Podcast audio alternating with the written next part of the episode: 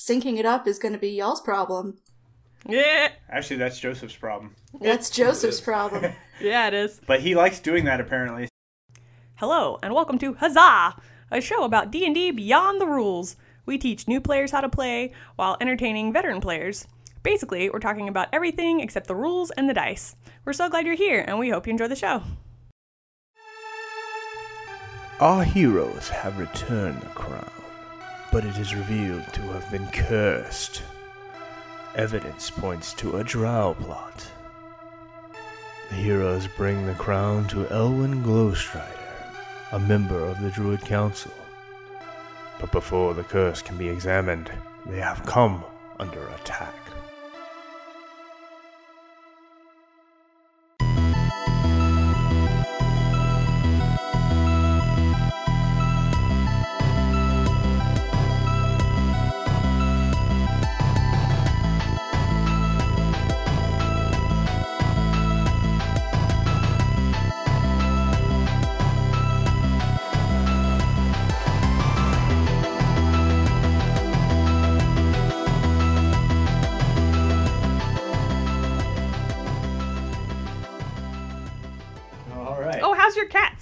I know they made the trip mostly okay, right? Oh, yeah. They're actually doing really well, and at some point you might hear them in the background screaming because I closed the door.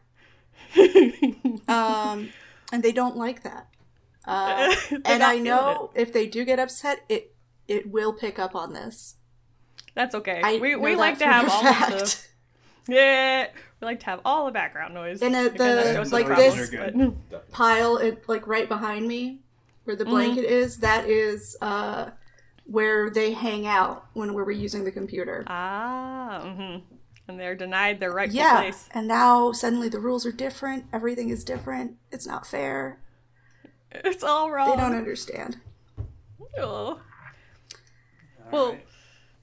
Okay, I won't sidetrack the conversation anymore, even though I want to visit Jessica. You want to introduce the topic? Yes. So, quick side note, this probably won't be in the show either, but Jessica said that she could come on again, and I was like, don't play with me, woman. She's like, I could be a series regulator. I'm like, I will take you up on this. This is my show now. It's my show now. So what was the secondary thing? It was like different types of RP. Yeah, because I have very, very little experience with tabletop roleplay or D&D. Like, we've played in 2 campaigns. They didn't finish. We were not invited back. Probably for reasons of today's topic.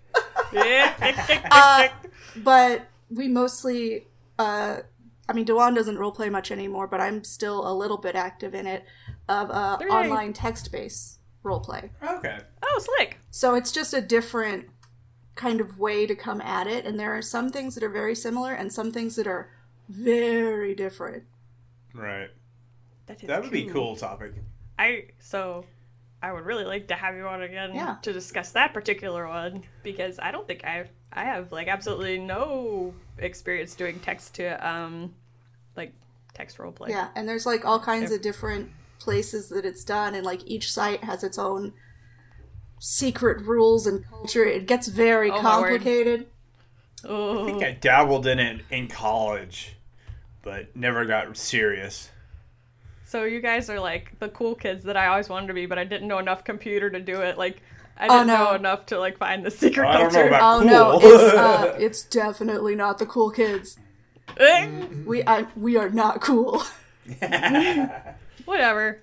I think you're awesome. So we're just gonna have to deal with it. I mean, everyone is cool in their own way, and everybody is beautiful, and we all have wonderful positive qualities that we need to embrace. But like, also, we are spending a lot of time sitting alone on the computer in the dark, pretending to be something, to like playing fake Barbies. So in the glow of the computer light, no other lights on in the house. You kind of just—that's why I have to wear glasses. Is because I spent too long in the dark on the computer. Exactly. I don't mean to disparage like everybody who does this. I'm just disparaging myself. I want people to know that. It's mostly I don't. And Dewan, I guess, because he also did the same thing. But it's mostly, I'm just talking shit about myself. Can I swear? Is that okay? Sure. We can bleep me. We can bleep stuff. Yeah, we had some swearing in our last one that was kind of unexpected, and for that reason it was pretty funny because the guy started off kind of normal and then he was like, what the blippity black blip blap blap, like, it just sort of like this whole stream of like ever increasing profanity. It was kind of funny. And I've been trying to get caught up on your podcast, but I did not get through the last one in time. So I only kind of know what's going on. Well, it's okay. We didn't play on the last time anyway. We just kind of had a conversation with Joseph and called random people on the phone. So it was kind of fun. Right. So you're caught up on the on the story part, you're caught up. Yeah, nice. Sweet. So today's topic. You want to introduce the guest first and then introduce topic, or however you want to do it? Yes. Oh, yeah, Jessica, do you have any handles or anything? Like, do you want us to talk about your art and stuff? Oh, no. Oh, no, she says. No, I am a mystery woman. I am a secret. If anyone finds me and connects my online life to my real life, I will immediately fake my death. Sorry, that's great. Oh, I kind of wanted to talk about how awesome your art is and how I have a couple pieces by you. You can. There's like 2 things on my art Instagram, so you can plug that if you want. There's not a lot to see. Okay. Yeah, so. I should put this down and not click it right into the microphone. Oh, no, don't worry about it. You'll hear my keyboard throughout the evening. Yeah, you'll probably hear things shifting because all of our stuff is like on a table and yeah. On her. I rolled her kitchen cart in here, so I had something to roll dice on. I love it. Ingenuity, my friend. It's in a shoebox lid. I love it. Sweet. All right. Yeah, you gotta have something to keep it from messing up your tabletop. Yeah. Okay. So, you know, let's see. So we have the intro that we're going to record later. Blah, blah, blah, blah. Huzzah. Huzzah. Huzzah. Exactly. And we are going to talk about how to play a jerk character without being a jerk player. Right? Right. That's what I think. Yes. Sweet. So that's what I expected to talk about. So if you change it up on me, then I don't know what's going to happen. She's like, then I don't know. So, I gotta admit, Jessica was awesome and she was trying to be all prepared. She's like, we should totally, like, brainstorm talking points and stuff. And I'm like, basically, I'm relying on you. Well, because... I mean, I was your manager. I want to manage things. Okay. Do it. Do it. Yeah, Jessica and I used to work together. And she's really lovely and awesome. And then she moved away to Oklahoma. And I miss it. Well, before I moved, we didn't work together anymore, which is a whole other conversation. It's true. I got that go. But, I mean, so did I, eventually. Everyone did. In my experience, playing a jerk character tends to bleed over. Like, the other players tend to not like you so much. I suppose, do you have any particular strategies or anything that you like to use to, I suppose for character separation and stuff? Well, I think it's really important to remember that in any role-playing game, however you're coming at it, it's essentially collaborative storytelling.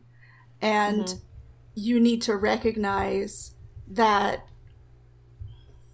How do I want to say this? I feel like there can be an instinct to want to have your character kind of be the main hero, or not even the hero, but kind of a star. And like, you just get excited and wrapped up and you want to do cool things and you want to say cool things and you want to find cool things. And that's not how it's actually going to work out once you're at the table with a bunch of other people, because everybody wants to have those experiences and everybody wants to kind of have their turn. And you kind of really need to keep in mind that you're here to have fun and you're here to have your character play out things that are fun for you to do. And you want to enjoy the experience, but it's a group activity. And so it needs to also be something that's going to be fun for the group and something that's going to contribute to that collaborative storytelling effort. Like, if I'm playing a character and my whole thing is like, yeah, I'm just a jerk for no reason. I'm just like chaotic evil. What are you going to do? Come at me, bro. And then we're in the middle of a tense diplomatic situation and a puppy walks in and I'm like, I kicked the puppy, natural 20, puppy exploded. Like that's definitely being a jerk character, and that is chaotic and arguably evil, but it doesn't do anything to contribute to what your goal is. And when you're trying to play a character, there are different ways of being a jerk. And, you know, because some characters can be a jerk, like, I'm just kind of selfish and I want to do my own thing and I don't care what happens to you. And some want to be a jerk, like, I made eye contact, I'm going to stab you and try and steal your gold. And some characters just want to be, I guess, like, they just want to pretend like they're Sephiroth from Final Fantasy. And, but the, I brought a source that I would like to cite that I thought would really tie into this conversation. Its original post was by a Tumblr user going by the name Mindful Wrath, where they broke down different ways to a different way to read the alignment chart. So lawful, rules matter more to me than individuals. Chaotic, individuals matter more to me than rules. Good, others' well-being is more important than my own. Evil, my own well-being is more important than other people's. Neutral, my opinion of what is more important is determined on a case-by-case basis. So a lawful good's guiding moral philosophy might be, I follow the rules because the rules keep people safe, even if they are sometimes inconvenient or harmful to me or other individuals. A chaotic evil character's guiding moral philosophy would be like, screw the rules and screw you. End quotation. So I think a lot of people, I keep saying a lot of people, I don't know these people. I don't know the numbers here. Some people might come to a table and say, I want to be chaotic evil. I'm going to wave a chainsaw around and kill all my party members and take all the loot and totally derail the plot because that's what evil does. But that's not really what evil does. Like, even in fiction, your villains have a purpose. They have a guiding situation. So it's not, I'm going to come here and I'm just going to do the most evil stuff I can think of. You want to have your character doing things that make sense for your character to do. So maybe I show up and I'm like, I have a chaotic evil character. And then we're in that tense diplomatic situation and a puppy walks in and everyone kind of braces themselves because, oh God, the chaotic evil character is going to kick that puppy so hard it explodes. But my character is chaotic evil, but like had really fond memories of their dog in their childhood and has a soft spot for puppies and just adopts the puppy and it's great. It's not about, I want to play a jerk character, so I'm going to be as jerky as I can all the time. And even jerks in real life aren't jerks all the time. That's so much energy. They'd get so tired. Oh, that's so true. But for example, and feel free to jump in with any follow-up questions you want, because I can just talk and talk and talk and talk and talk, and I will never get to any point. I'm just over here being so impressed of, like, you're so eloquent and well-spoken, and you just had this all thought out. Please carry on. So let me try and think of maybe another...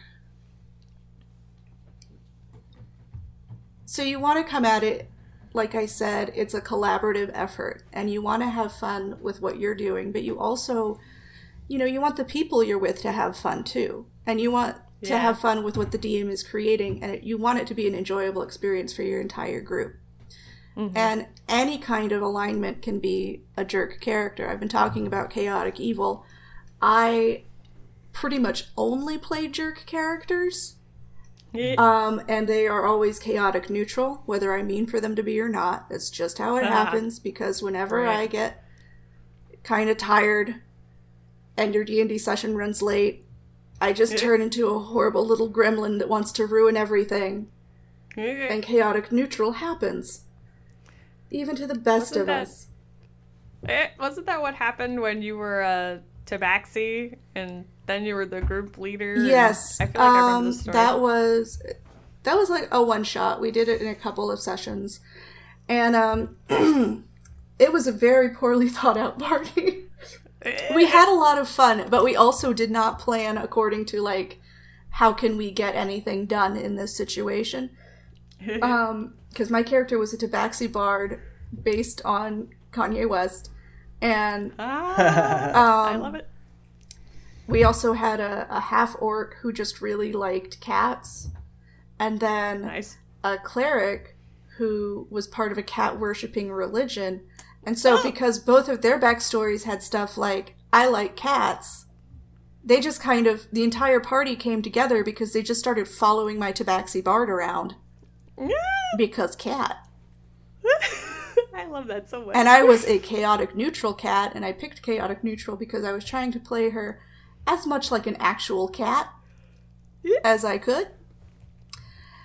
Which meant that we had to split it into two sessions because the first session was like, here's your quest. And I was like, cool, I'm going to go hunt birds and take a nap. And nobody told me not to. I can't tell you how much that just tickles me. I love it. So on the second session, they had to bring in like other players who would like do something to kind of guide us, because we were all perfectly happy just running around ignoring the quest and betting on horse races, and it was a mess. So and your DM was like, dude, what? The DM was just like, oh, bless your heart. Bless your little cat heart. And I think, I mean, the DM at this point, like, it was someone I have known for years, so like, she should have known better. But, however, and furthermore. So, that was also a situation looking back. At the time, it was fun. I was just kind of doing my best because due to time zones, because we were playing over a Skype call, and we had people in all kinds of different time zones. So, for my time zone, it was very late. I was very sleepy. You know, we had to get up early for that job. Oh, golly, yeah. And I had been drinking a little bit. So I was tired. I was a little tipsy. And I was not being conscientious of the collaborative storytelling effort and making things good for the group. And so I would say in that situation, I was definitely being a jerk player. Because I was not keeping in mind what's going to be fun for everybody, what's going to be good for the story, how are we going to progress and get to our point. And I wouldn't say it was all me. We all came in just kind of with characters that didn't really have a motivation and didn't really have a reason to do any of this stuff. So like I said, it was just kind of a poorly thought out party. Right. But I think when you are intentionally wanting to play a jerk character and you want to come to the table and you kind of want to be this nasty little gremlin wrecking stuff. Excuse me. No worries. You kind of have to be like extra mindful of reading the room and the situation and being open to communication and being redirected. And you got to be really open for, like I said earlier, a lot of people want their character to do the cool things and be the cool guy. And if you're coming to the table and you want to be a jerk and you're part of this collective experience, you are almost definitely not going to be the cool one. You're going to turn into the, like, butt of the joke real fast because you have to kind of accept that if things go your character's way, if things go, like, your way, nothing is going to get done. Yeah. And no one's going to go anywhere, and no one's going to have a good time. So you are kind of like the mid-boss that's going to be there to be thwarted. That's pretty cool. And you have to be okay with that. You have to be okay with things not going according to your plan or your character's plan. which is part of why I enjoy playing jerk characters, because I like coming to the table and throwing out plans that are just ridiculous, or maybe they're just bad plans, and somebody needs to say, no, that's bad. That's a terrible idea. We're not going to do it, because if we do follow my plans, and sometimes it happens that my character does get their way, it goes bad. Right. So bad. Because I have a jerk character who comes up with jerk ideas. Yeah. That's really lovely, though. Like, I had, I mean, the way you put it, I had never really thought about jerk characters in that way. Like, I guess, because I typically don't play, I mean, I haven't really been in a whole lot of campaigns anyhow, but I typically don't play, I'm usually, like, chaotic good or something. And I guess I had never really actually thought about a way to separate your character in that way from yourself. And so thinking about your character, like you said, kind of being a mid-boss and having all these like random and kind of weird plans that probably aren't that great, sort of working against the party like as your character, but keeping in mind as a person that, as you said, it is a collective experience. You're telling a story together, and every story does need friction or a bad guy or something like that. Sometimes it comes from within the party and sometimes not. What I'm trying to just say is I really like the way you put it. And there is, I do want to come back and touch on what you said about friction within the party, because you do have to be cognizant of who at the table is okay with doing this inter-character friction and conflict, because people have different tolerance levels. Like, maybe if we were all in the same party and Jeff and I had characters and we had a backstory where, like, our families had a lot of beef and it was building to a head and we were going to fight to the death and, like, fight. Thought this was rad.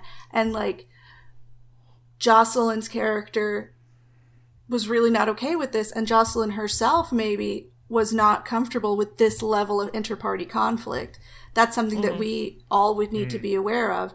And as the players, even though our characters, it would be in character based on their motivations to fight to the death, even though we're part of the same party and ostensibly have the same goals, the characters are going to do whatever we tell them to do, because they're not real people. We are in charge of them. So it's up to us, out of character, to come up with solutions so that things can progress smoothly in character for everyone. And you have to really be mindful of, you know, maybe something makes sense for your character, but there are multiple ways to go about solving a problem, and there are multiple options that might make sense for your character. Like, maybe, no, it's come too far, and Jeff and I have to murder each other in ritual combat, and there's no turning back now.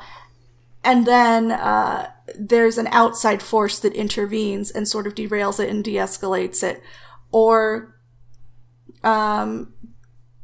you know, we let another party member, maybe Jocelyn's character, is very good at mediation and talking people down and being a good listener. And so we just all have a therapy session and work out our problems instead. Yay. There's so many different ways to handle any situation.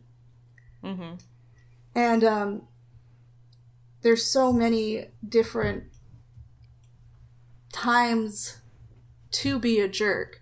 It's you can't just be a jerk, and I'm going to keep saying jerk because that's kind of the topic we introduced, and I'm trying to keep my language as clean as I can.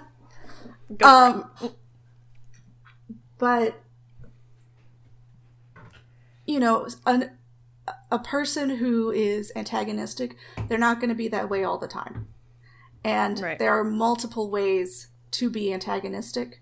And there are multiple character types that might be antagonistic. Like the cliche of the lawful good paladin who's so up his own butt that he won't let anybody else have any fun. That's a jerk character.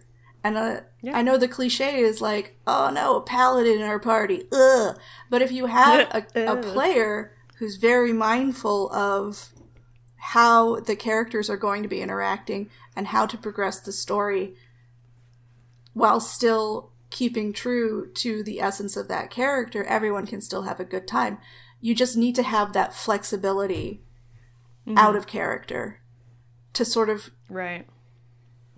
not let your plans happen or go a different direction.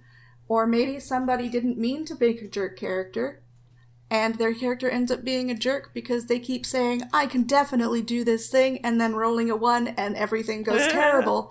And maybe they do that 15 times in a row and their character is now just a jerk, even though they never meant it to happen and they just wanted to play a tiny pirate. Oh, that sounds personal. It is a little personal. They just wanted to be a tiny pirate. A pirate of minuscule proportions. And then dice happen. And even though you're a pirate and you should know how to steer a boat, suddenly you don't know how to steer a boat and everyone's drowning. And it wasn't really your fault, but it was kind of your fault. Oh, no. So it kind of sounds like, the more I think about it, that this is the next level. Like, I know we've talked about in D&D. Sorry, I realize I sound a little weird, but it's because I'm hearing myself through headphones and that's kind of bothering me. Sorry. Anyway, we've talked about in D&D, like, it's so very flexible, and that's one of the great joys and sometimes downfalls of D&D. And it sounds like in order to play a jerk character without being a jerk player, one, as you said, you need to be very flexible as your player self to, you know, to not be that person who always wants to be in the middle and be doing the cool thing and have your plan happen. So your group needs to be really in sync, kind of promoting friendships, whatever. And then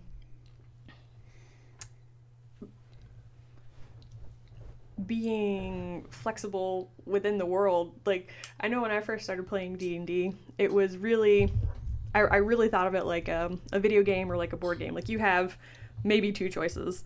It's like, you go down this path and the path forks and you go one way or you go the other way. But in D&D, you could turn around and be like, how's the fishing in this area? Exactly. Like, it's not, you know, you're going to have your quest and your goals, but it's not really something that you can sit down and win. Right. And you have to be okay that you're not going to win this game. You're not going to win this conversation. You're not going to win these fights. And you personally, maybe your character gets emotionally invested. You don't need to be as emotionally invested in this because it's just a game. You're here with friends. You're here to have fun. And a lot of times, maybe emotions do run kind of high because you get like really into a scene or you're really connected to your character and it strikes a personal chord.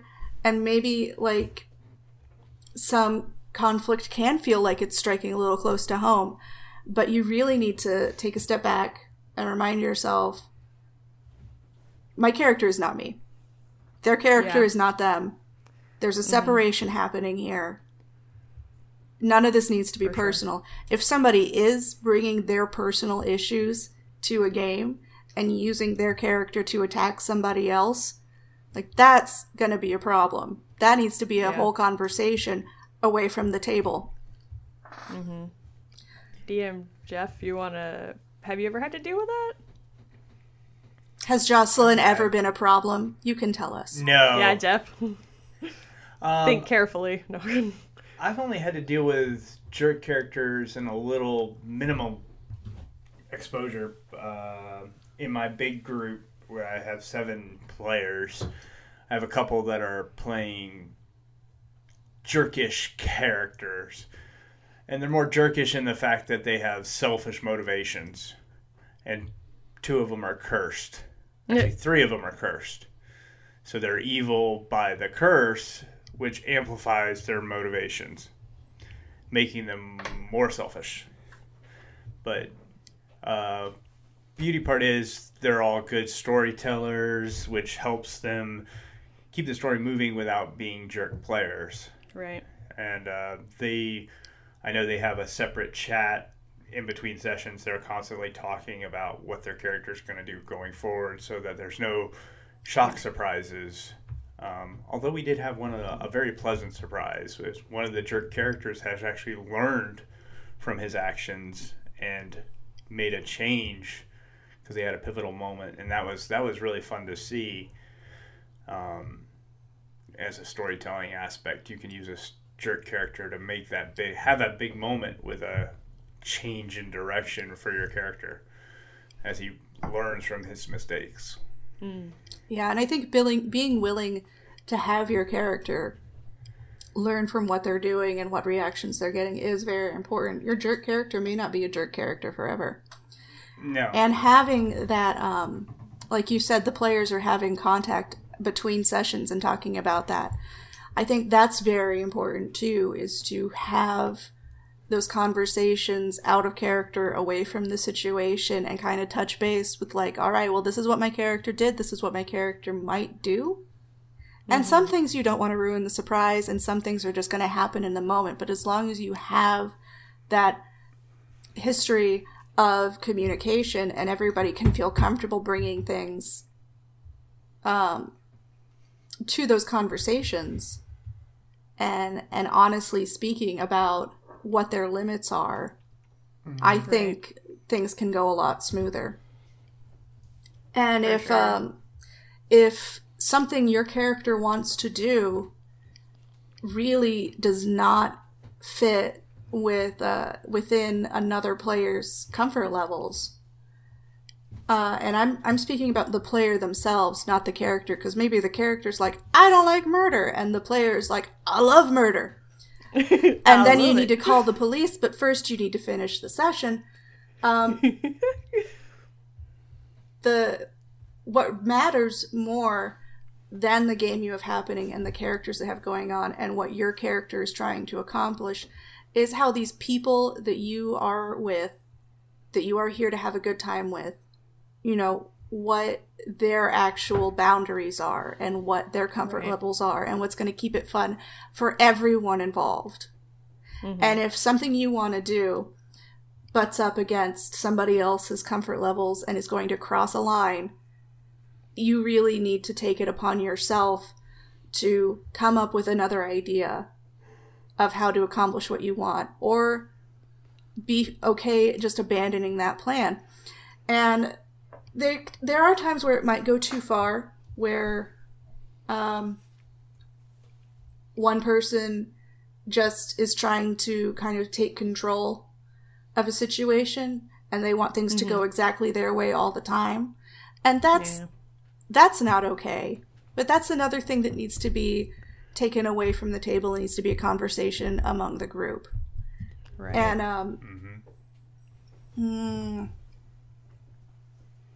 what point am I trying to make now? Am I trying to make a point? Am I just talking? It's hard to say. The importance always needs to be respecting and having a good time with your fellow players more than achieving something personally cool with your character. And if you have a character that you know is going to be pushing the line and crossing the boundaries, and no matter what, there's no way you're going to renegotiate what they're going to do, even though everybody else is having a bad time, you need to get a different character. You need to come up with something else. Like if you come to a party and they have a necromancer, and you have a character who thinks all necromancers are automatically evil and must be destroyed. Yep. And you are not willing to back down from that or have a conversation or like a character growing arc where maybe some necromancers are okay, or I made a friend with my necromancer and now we're buddies. You just immediately have to destroy this other player's character instead of finding a way to collaborate on a story moving forward. Mm-hmm. You shouldn't be playing the character you brought to the table. Yeah. If you have a character that is not just an antagonistic in-your-face jerk, but more of like a loner anti-hero type who's going to do his own thing no matter what. Everybody goes to a tavern and you're meeting in a tavern for the first time and everybody else in the party is sharing ale and quaffing and talking about the different adventures they've gone on and what adventure they want to go on next. And the only thing you're going to have your character do is stand in the shadows against the wall, glaring at everyone and just relying on everybody else to bring them in. You need to bring a different character to the table. Right. You need to have a character that is going to work collaboratively. From kind of a meta perspective, maybe the character himself or herself or themselves, maybe the character really doesn't want to be working with these people and really doesn't want to contribute to their own goals, but has you need to come up with a reason for them to go along with it anyway to have a fun game. Yeah. Maybe your character doesn't like these other people, but they all have the same goal in common. Maybe they don't have the same goal in common, but your character can manipulate them into thinking that to getting what they want anyway, or at least your character believes that. Right. And it's a hook that's going to keep them involved in the story, actively participating with these other characters. And if you want your character to be an antagonistic force, you really, it's on you to make that something that other people can work with. I thought your point about communication was one, very good, and two, very important, because in my experience, the instinct is to go into this session with this group of people and everybody gets along. So even if, like, maybe my character and Jessica's character, it just looking at their sheets and their backstories and whatever, wouldn't get along, maybe we, like, tweak it a little, or we just kind of ignore some things. Crap, I lost my train of thought because I'm hearing myself through headphones. I never have headphones, guys. Like, I know, it drives me crazy too whenever I can hear myself echoing in the headphones and then I just don't. I forget what I'm talking about entirely. Exactly. Okay, so I think I'm going to remove the headphones a little bit and try this again. What point did I start to make? About communication away from the table between players. Yes, thank you.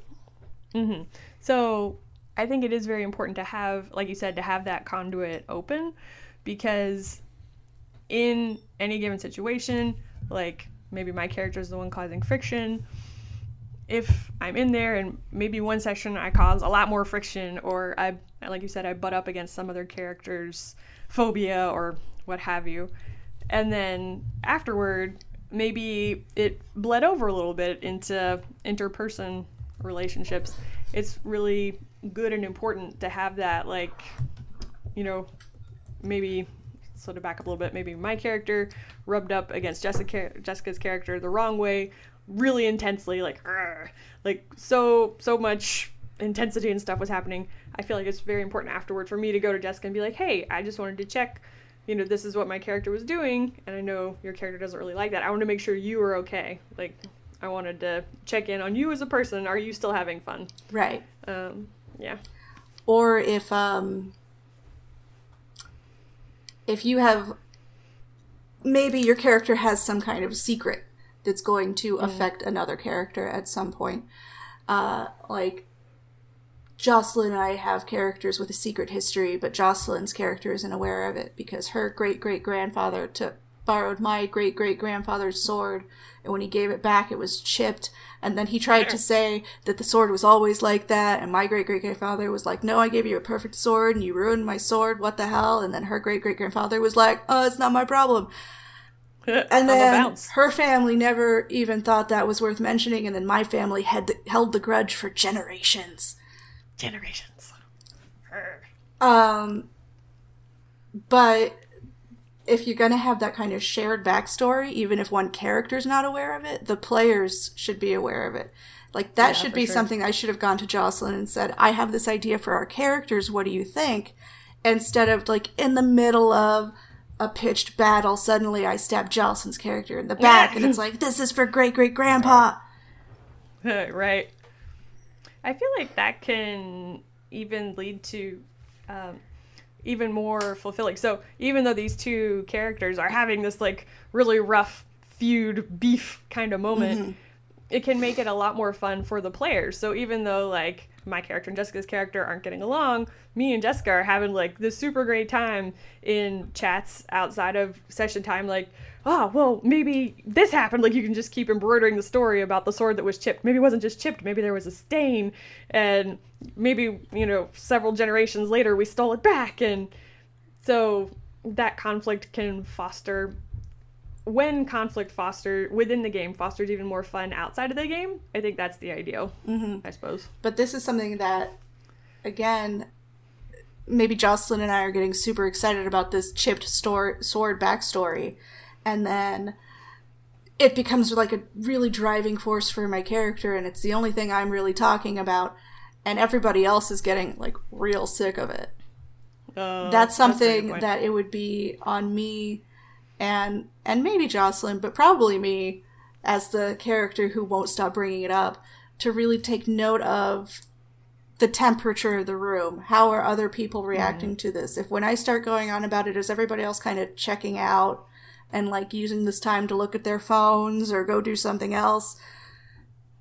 They're not into it. It's not being a fun time for everybody else. And you need to kind of tone it down and reel it back and let somebody else's character take the stage for a while and give everybody needs to get their moment. Yeah, that's very important. Yeah. In the building of a story. I suppose, did you have anything else that you wanted to cover, Jessica? I mean, I feel like you covered so much and it was really, really good, but I want to make sure I didn't miss anything. I think it really boils down to checking in with your other players and your DM about, is everybody okay with this out of character? Really being observant on how other people are reacting to what you're doing, and being mindful that when you are building up antagonism within the party, whether it's the various different ways to be a jerk character, whether you're getting in somebody's face or whether you're just kind of playfully ruining things or trying to be a dramatic loner or kicking the puppies so hard they explode. You really need to be mindful of being part of something larger than just you and your own fun moments, that you need to know, how is this contributing to the story? How is this contributing to the group and moving the narrative forward? Am I creating a fun interlude or am I interrupting the flow? Right. Yeah, I think that's a good distillation of it.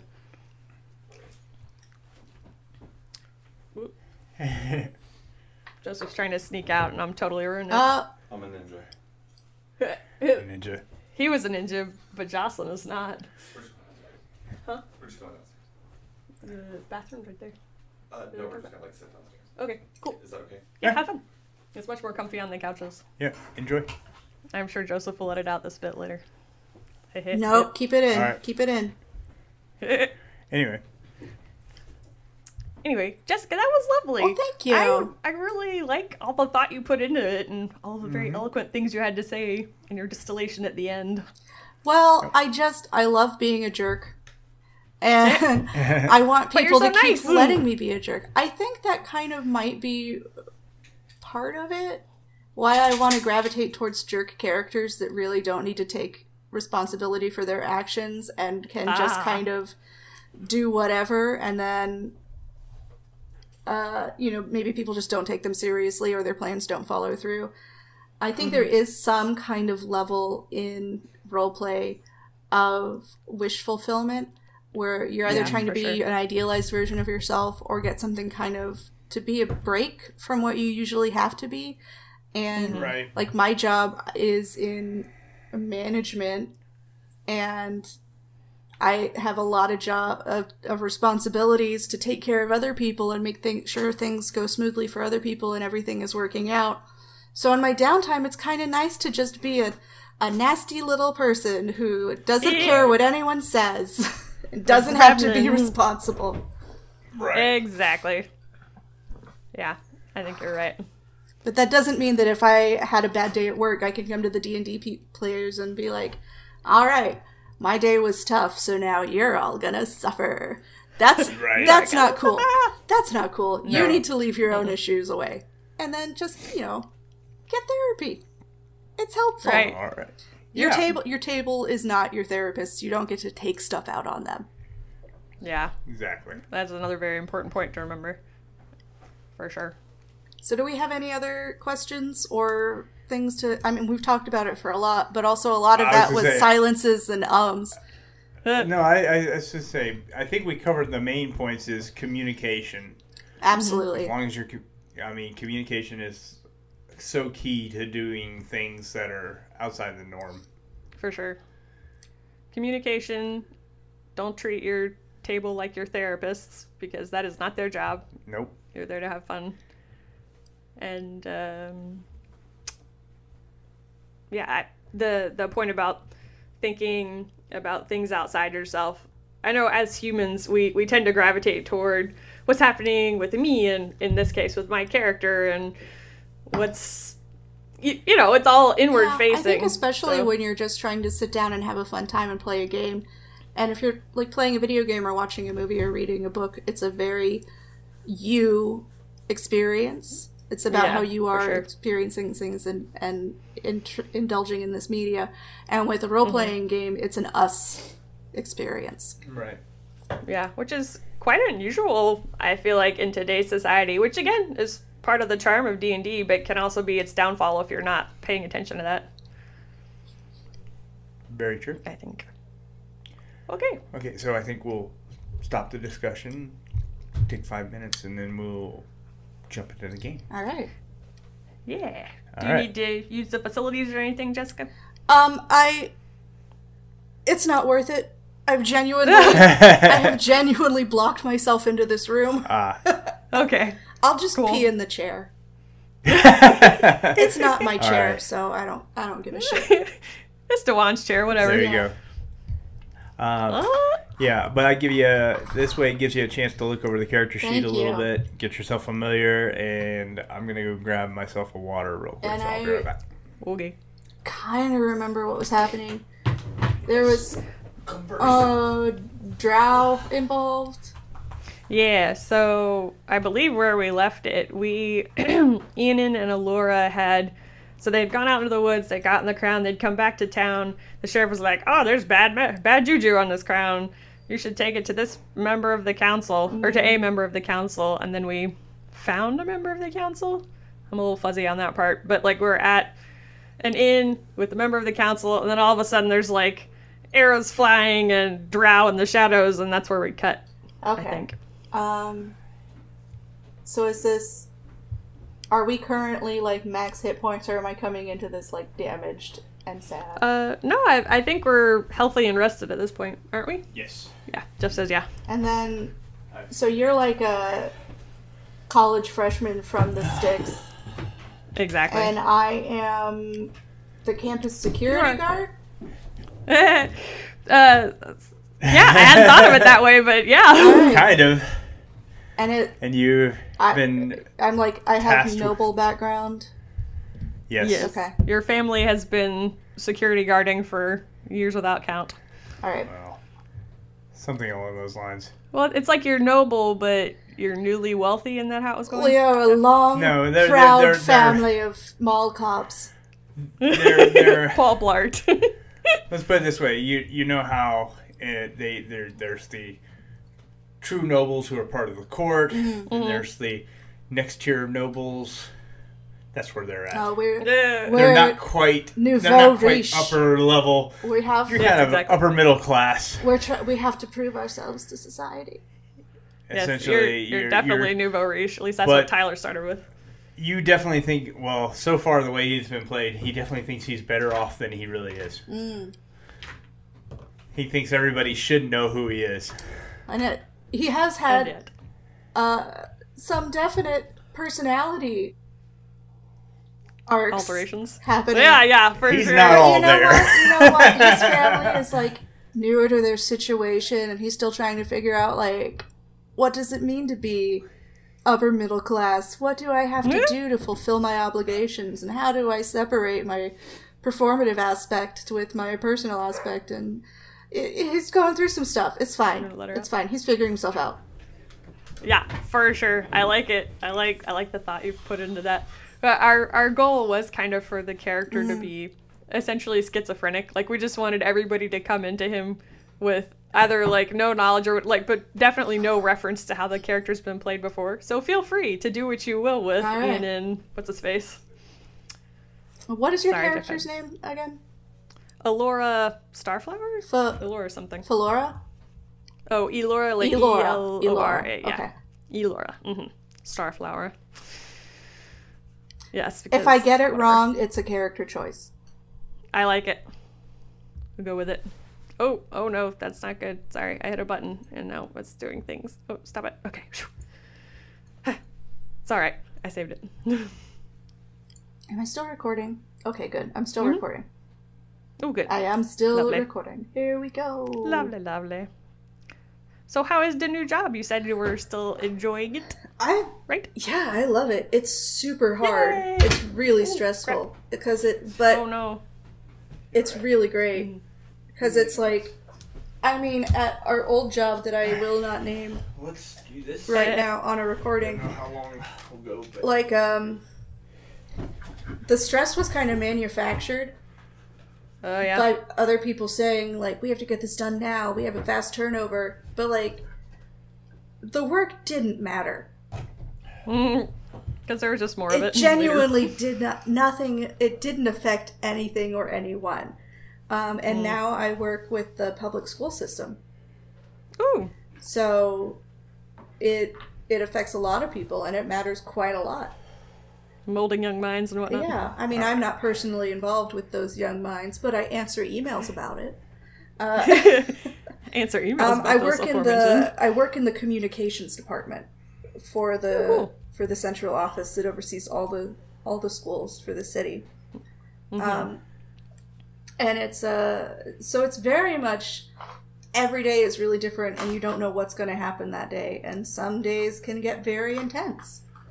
Ooh. But it's a lot of fun, and I really... Yay. My coworkers are fantastic.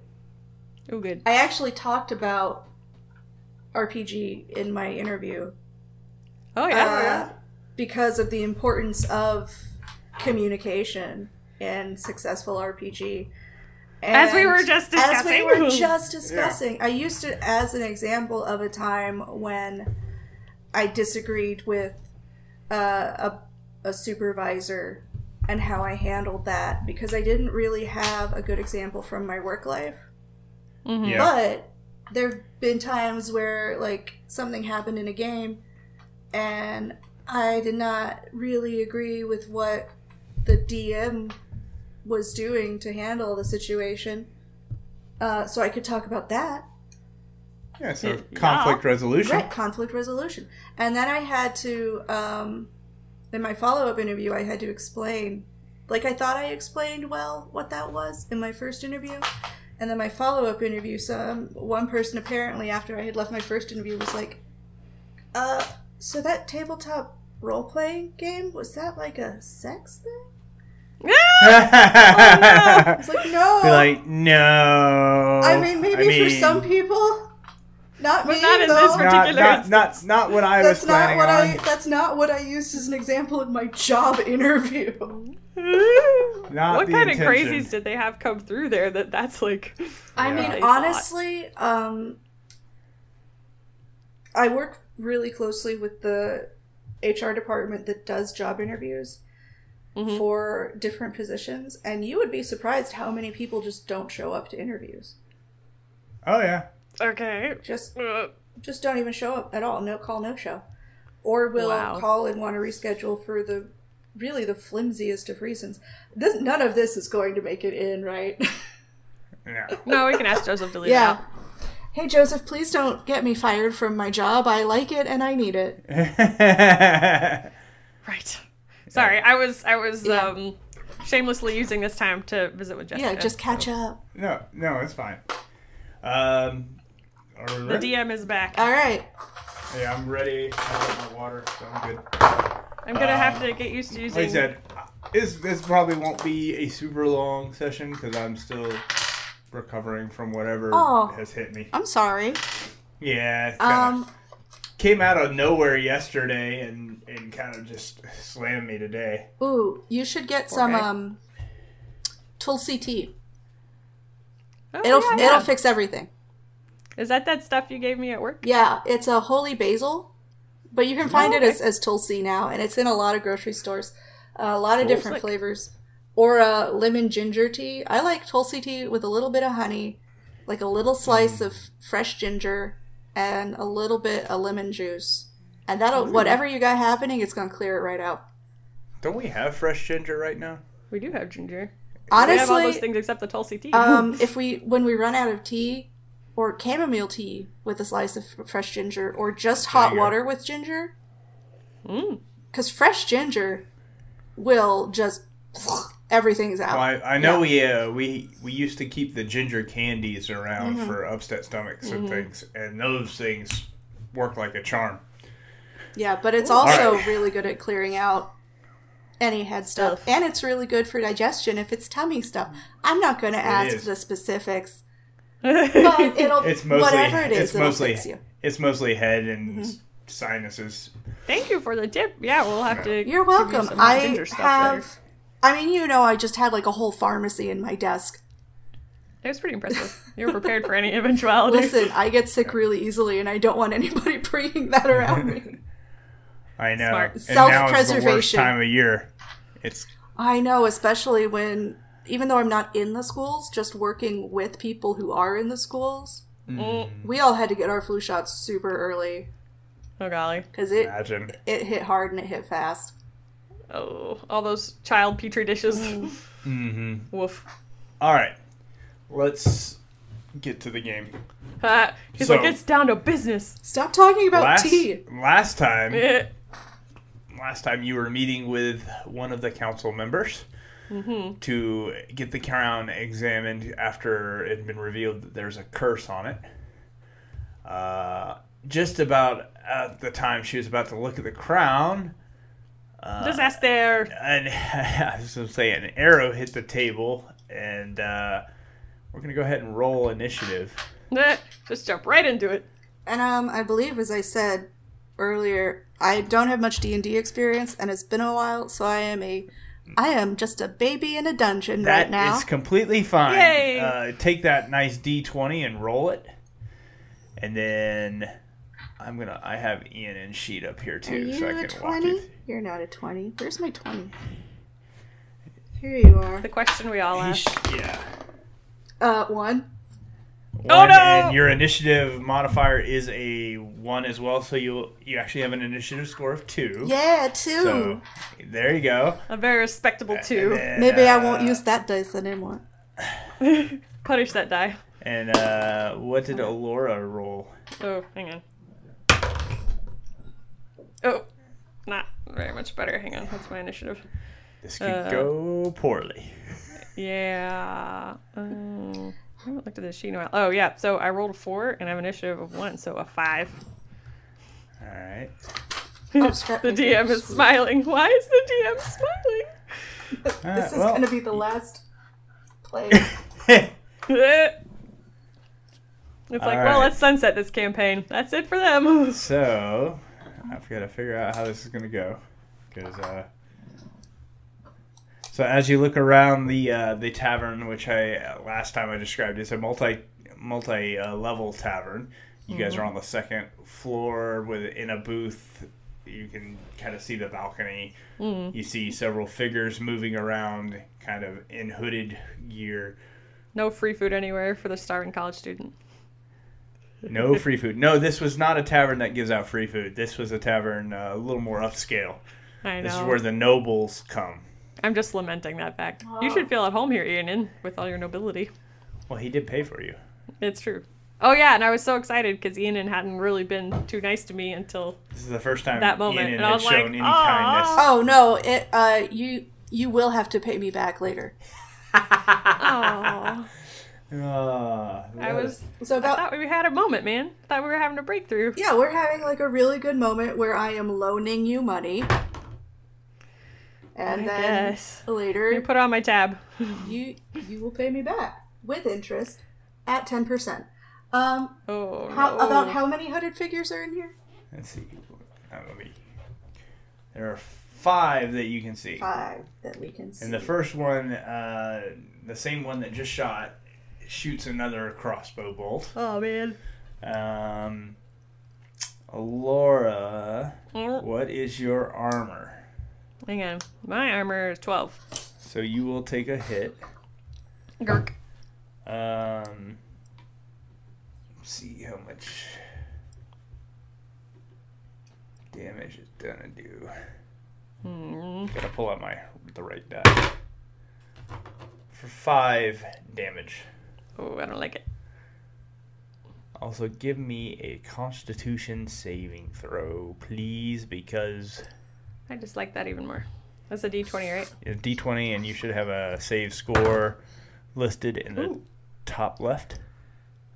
Save score. Oh yeah, the saving throws. Sorry, it's been a while since I've played. Modified 20. Haha. Okay, so you are fine. It's just a piercing damage. So. I only have a new hole in me. It's okay. All right. We'll go to the next one. He's going to also do the. He's going to take a shot at Ianon. Rude. And he's going to roll an 18. So you're going to look at the armor class, the shield in the middle of the screen. Yes, I have been hit. You have been hit. Let's see how much damage. My armor class is 16. Ooh, no. Well, that's going to be for 4 piercing damage, and if you will also make a Constitution save, which your Constitution save, you actually have a good one. What dice is the Constitution save? That's going to be everything's a D20 unless I specify. All right, thank you. 13 plus 4 will be 17. Oh, it's plus 4. There. Okay, saving throws. If you look, you see the saving throw area. You'll 17. 17. You are also fine. That is a pass. Hey. Well, I'm offended. As you should be. So your council member, seeing all of this. Oh yeah. Hopefully she can bust out some moves. She is looking to see what she has available to her. What's the range? All right, she is going to try, and she is going to cast a spell. Make sure I know how this works. Immediately underneath the ground of the first hooded figure that shot, vines and weeds sprout from the ground and try to grasp onto it. And it makes a strength save. Jessica, can you hear me? Which it will fail. Can you hear me? Well, I don't know. It kind of. Go ahead. Sorry, I know I talk away from the mic when I'm trying to think. Yeah, I can hear most of it. I hear enough. Okay. I'll ask you to repeat anything I don't get. Ground erupts with weeds and vines, and they grasp onto him and his fellow, who also fails his save. Yes. And so they are both entangled, which means they are restrained. Which are a restrained creature, they can no longer move and can't get any benefits from speed. Also, attack rolls against them have advantage, and they are at disadvantage. So advantage means you will get to roll your d20 twice on attacks against these two, and you will take the higher of the two rolls. So, moving on, we have more hooded figures, of course. So many. Well, you guys didn't roll very well, so... we were very, very surprised, and it's going to take us a minute to figure out what's going on. The next one misses. I can already tell you that. Next one is... That's going to be... Where are you? That's also a miss on all three of you. So now it's Alora's turn. That's why these henchmen are henchmen, because they're like stormtroopers. All right. Laura, you're up. How far away are they from us? They're on the other. There's three up top on the other side of the balcony. Two of them are restrained. Okay. And there's two below. Okay. I'd like to shoot at the one on top that's not restrained. What are you shooting with? A crossbow. Oh, you have a crossbow? I do have a crossbow. All right, you have advantage because they're restrained. So lick. No, advantage means she's rolling two dice and taking the higher of the two scores. Right. I roll a 12 and a 15, so I'm going to take the 15 and add my +1 to hit, so it's 16.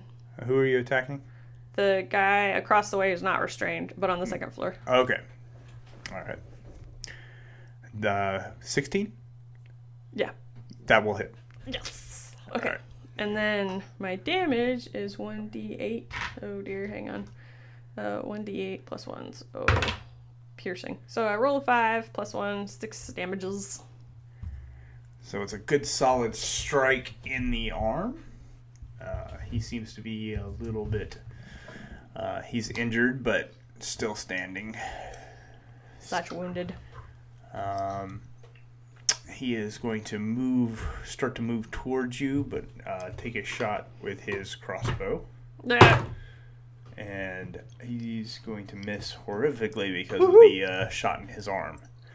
And now we come to Ianon. I get to do something. You get to do something. Laura, did you hit one of the ones that was restrained or yet a third? The unrestrained one that just moved towards you. Okay. And one of these people that we saw hooded, we recognized? Am I remembering that right? No, you don't. You haven't seen any faces. All right, but we have one hit and he is moving towards me. Yes. Mm-hmm.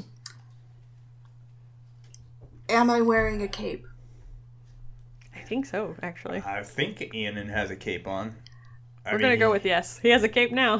He has one now. I stand up with all the authority I have and dramatically throw my cape back over my shoulder to make it billow as best it can indoors. And I point to the one approaching me and I cast Toll the Dead for no reason other than I appreciate the dramatics. All right. So that's 1d8. Yeah, he's got to make his wisdom save first. And he's probably going to make it. What is your DC on this? I don't even know what your spell DC is. Hold on. Looking to see. It should usually tell me. Oh, yours is an 11. Yeah. Okay. So he's just got to make an 11 on his wisdom save. No, don't do it. Well, he rolled an exactly 11. So. Oh, so what happened was I just stood up and threw my cape around and nothing. Dramatic. But it was very dramatic, cool. And it's super fitting of Ianon's actions. All right, so the leader, or the first one that fought, is going to try and get out of the entanglement. He has to pass the strength check, which he does not. So... He still can't move, but he can shoot his crossbow at... He's going to shoot at Ianon because of the dramatics. Ha-ha! That was my plan all along, to make myself a target. And he rolled a modified 20. Well. And that's going to be for 6 piercing damage. And Ianon, make me a Constitution save, please. It's okay, the dramatics were worth it. Modified 7. Okay, so Ianon has failed. Nope. His Constitution save.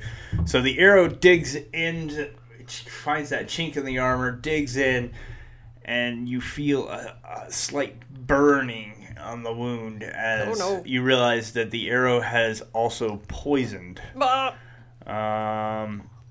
And you rolled a 7? Yeah. Modified? Modified. Okay, so... I like his incredulity. A 7? I needed to know the number. I know, I just thought it was funny. So, as the poison steeps into your wounds, you begin to lose consciousness, and Ianon collapses onto the ground. What? He's unconscious. Well, thanks for having me on. Bye. Thanks for having me on. It's been great. Hold on. I'm trying to keep up with my hit points. At Elora, and that's going to be 16 to hit. Wait. Yeah, that's going to get me. Mm-hmm. For 8 piercing damage. Man. And go ahead and make that con save for me. Hang on, sorry. I'm adjusting my points. Man,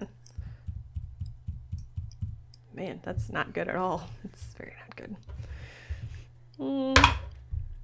Ooh, rolled a 17 plus 2, so 19 con save. You're fine. Your druid friend moves over to Eden, kind of shakes it so Eden can wake back up. Wait, this is the council member? Yeah, councilwoman, saying, "This is no time to sleep on the job."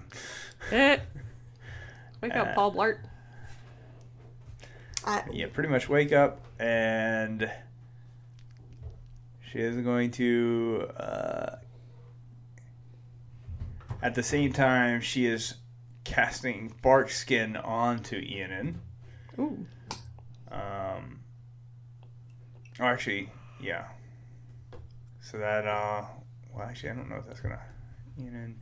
Yes, that makes sure that Ian's armor cannot be decreased by any point. He will always be 16. Yay. For until the spell ends, which takes up to an hour. So.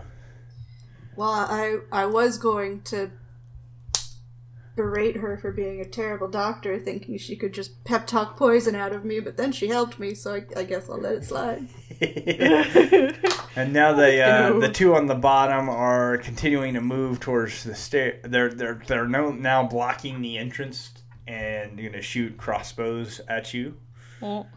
So first one's going towards Allura. No. For a 16. Yes. For another 6 piercing damage. Ow. Make a con save. This hurts a lot. 13 plus 2 is 15. That's a pass. Phew. Next one's going to try and shoot the councilwoman. And I believe that'll miss. Yes, that will miss. Laura, you're up. So I took 6 damage, right? Yes. Ugh. Ugh. Yeah, ugh. I would like to... You still got the one that's coming towards you that you hit before. Yeah. You could get up in his face if you wanted to. I would first like to cast Spirit Totem. So I summon a spirit to a point I can see within 60 feet that lasts for 1 minute or till I'm incapacitated. Mm. And the spirit creates an aura in a 30-foot radius around that point and can be moved up to 60 feet as a bonus action. So I have the choice of bear, hawk, or unicorn, and I don't remember how to look up what they do. I feel like one of them kind of heals things, and I think that's unicorn? Hold on. What? It's Spirit Totem. Give me a second. Oh, wait. Sorry. Unicorn Spirit lends its protection to those nearby. You and your allies gain advantage on all ability checks made to detect creatures. Well, I don't really care about detecting creatures at this particular moment. In addition, if you cast a spell using a spell slot that restores hit points to any creature inside or outside the aura, each creature of your choice in the aura also regains hit points equal to your druid level. Okay. I think I might go with... the bear, because the bear grants to you and your allies might and endurance. Mm-hmm. Everybody gains temporary hit points when it appears. I mean, all the people I want to. And then, in addition, we gain advantage on strength and strength saving throws. So everybody gets 9 temporary hit points. Why do we get 9? Because it's equal to 5 plus your druid level. You're a level 4. I'm a 4? I didn't realize. Yeah. That's exciting. Okay, so it's my turn.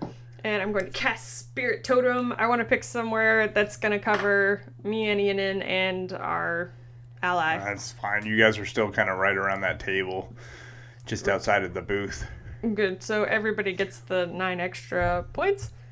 And then, Jessica, you get advantage on, strength checks and saving throws, but it's been Constitution is, so. But you don't have anything that boosts Constitution, so. Sadly. But that's good. Where are the temporary hit points over here? Yeah, it does have a place for it. And then that's your whole turn because that costs an action to do, doesn't it? I believe so. Yeah, going forward, a bonus action you can move the spirit up to 60 feet. Yeah, hang on. Where did I find it? Oh wait, it's a feature. It should say whether or not. Trait, rather. It should. I get to do it one time per. As a bonus action. Well, it's a bonus action, so you still have your full action. So once per short rest. Sweet. So I cast that, and then I will. I think I will crossbow again because I have my crossbow out. The dude that's charging at us. Okay. Or who was the last guy to hit Ian? I don't remember. I think it's one of the ones that's restrained. Oh. Well, I'm still shooting at the guy charging us. Ooh, 19 plus 1 to hit, so 20, modified 20 to hit. That'll hit. And then 1d8. I rolled a 5 plus 1 is 6 damage, piercing. Another solid strike. And it catches him in the... right in the gut. Aww. But he's still coming. Oh, I really thought you were going to say it catches him in the dick. I was so excited. Yeah. She's like, I was ready. So he is... he actually is going to be able to get to Allura this turn. Dang, gummit! He's going to swing with a short sword. And that's going to miss. Sweet. And that is his turn. So, Ian, you're there. And there's a guy in your face. There's a guy in my face. I am a campus security guard. And right now, there is one student... and by God, I am not going to let my family down and my position down and be a bad security guard. And so I am going to use my great sword on this dude. Go for it. So that is attack first. Yeah. Mm-hmm. So your D20 to hit. 20. Oh my! That's a natural 20. So weird. So you will roll your damage dice twice. Yeah, like and then add. I am very serious about being a security guard. That's you are. Apparently. I gotta find my D6. I don't know where it is. In there somewhere. No. Where the hell? You're an 8. Tis a question players ask often. You're an 8. What's happening here? What's happening? So he's gonna roll. God. You're gonna roll the d6 4 times. Oh, what? Why 4? That's yay, but it's a great sword. 2d6 is his default damage, but because you rolled a natural crit, slick. Oh, I get to double it? Yeah, you double the damage dice. Oh, there's at least that's D6. That's the way we've always played it. So. All right. So here's my first two. D6 is 7. Hey. 7. Roll it again. 11. Nice. 11, and then you're gonna add the 2 modifier, so 7 and 11. Okay. Plus 2, 20. I'm just going to tell you this guy's dead. Nice work. Super dead. Did I kick him so hard he explodes like a puppy? If you want to, yes. He can explode like a puppy with that damage. Yeah. All right, so now we have 4 bad guys that we know of. 2 are restrained. Yep, 2 are restrained, and they're still trying to get out of it. And then... second. The first one does. How many are damaged at this point? Nobody else is damaged. Okay. But the first one is now free. He's starting to move towards you. He'll be probably next turn. He'll be at you, but he's going to shoot a crossbow. Don't like it. At Ianin. No, he will not. Ha ha. Second guy is going to try and get out. Where's his? And he will not, so he's going to try and shoot his crossbow at Ianon, and he will also miss. Now your druid friend is going to cast Shillelagh. Wait, so she rolled lower than us? Huh? The druid ally? No, we're back on. We're round like, three. Oh, golly. Nobody rolled lower than us. No. It's true. That's you had the one in between you that you guys have now killed, so you guys are actually at the full bottom now. Oh man! So she is. She's gonna cast.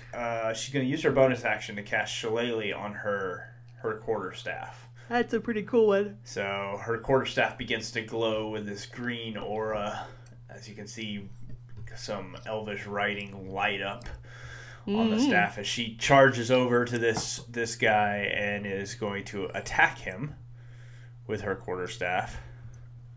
Mm-hmm. Okay. And she is going to hit. Yeah. Sweet.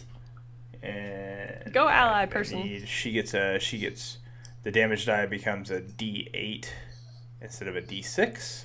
Ooh. Because she hit so fiercely. And she's going to hit him for 6 bludgeoning damage. I'm impressed by this woman whose name I've already forgotten. Oh, yeah.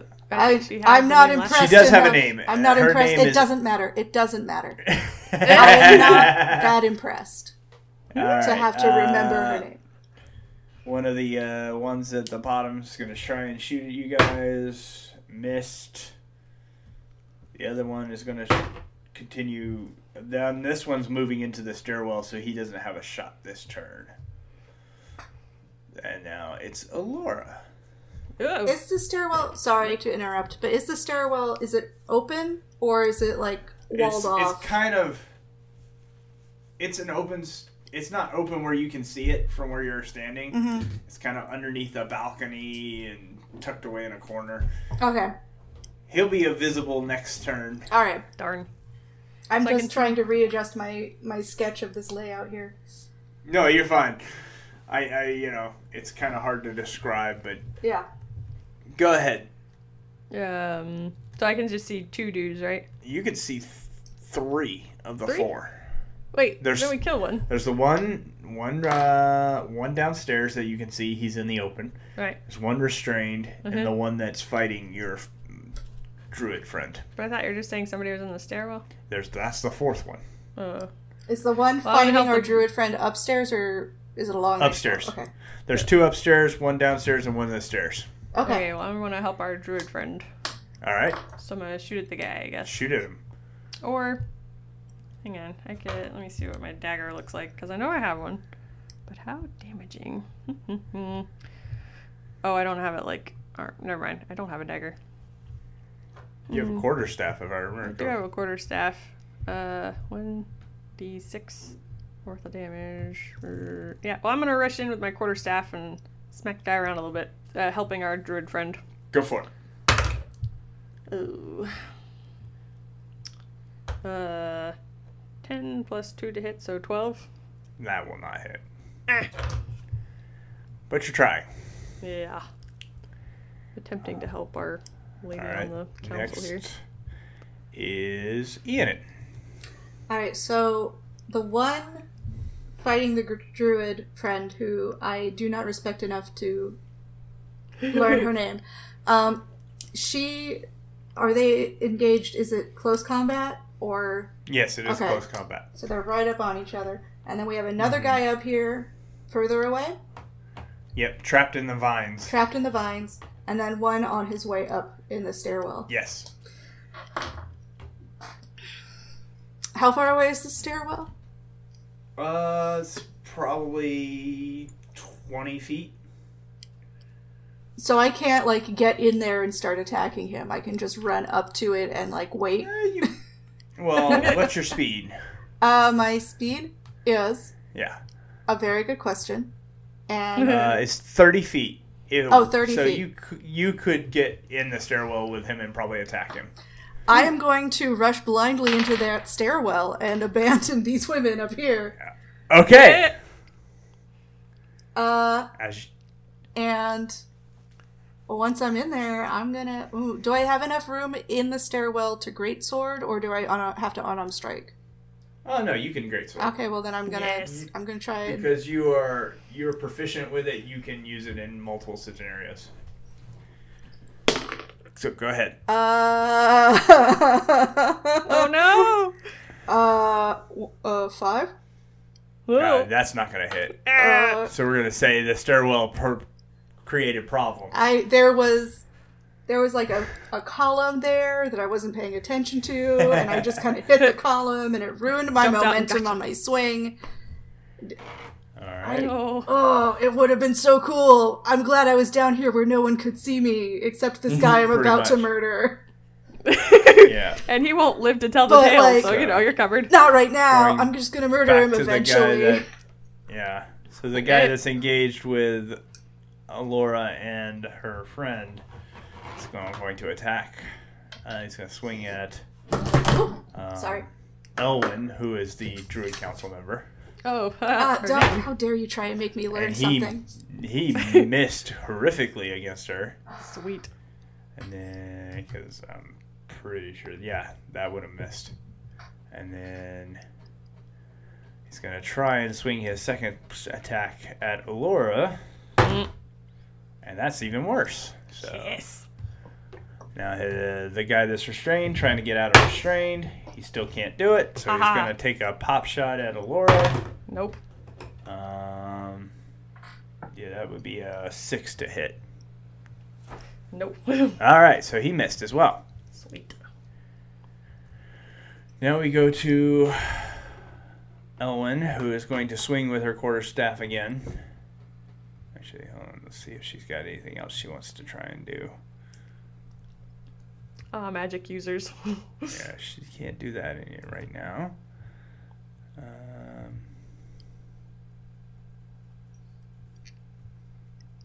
No, not that one. No, so she's just going to try and swing at him.